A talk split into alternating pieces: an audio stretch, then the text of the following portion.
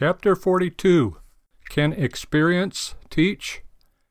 In 1959, a traveler in Europe left the cities to visit the countrysides. He found, as he spent a little time in one village, that the farm population had declined steadily.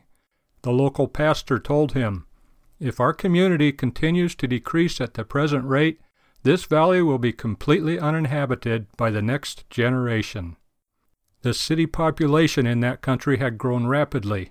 The farm population had declined steadily. Why?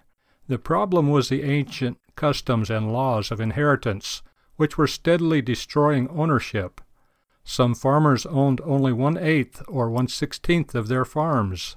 Three married sisters in the valley each owned one third of their father's kitchen, although they no longer lived there. Another woman slept in one house, had inherited the right to meals in a second, and the right to warm herself on the bench near the stove in a third house.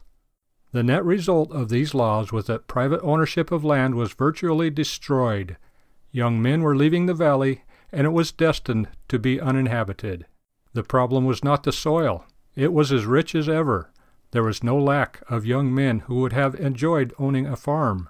The problem was simply this bad customs and laws had made ownership and farming increasingly impossible.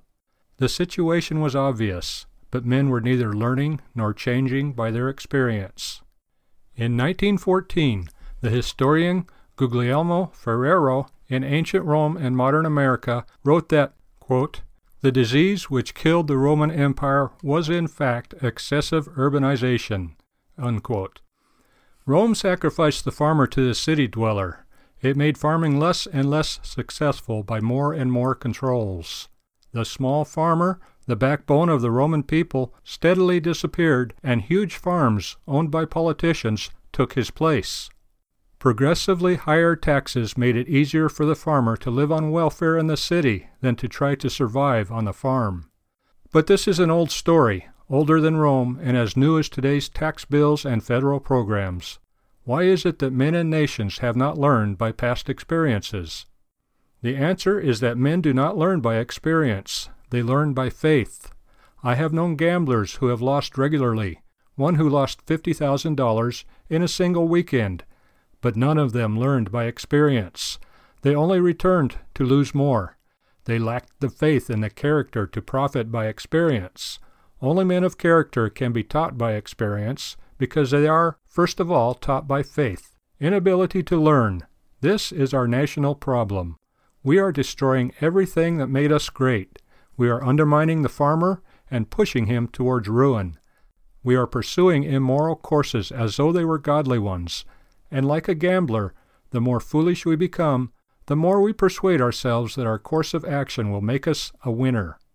That valley in Europe, with its lush green meadows and rich farms, will in not too many years be without people. Beautiful old homes, some many generations old, will stand empty if a change is not made.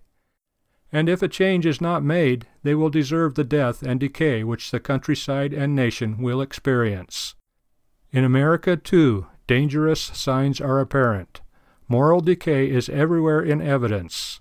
The cities grow in terms of easy credit, and the farms are steadily facing troubles. Men will not change without faith, and faith cometh by hearing, and hearing by the word of God. Romans 10:17. The word of God must be proclaimed, and it must be studied. Then men can learn by experience.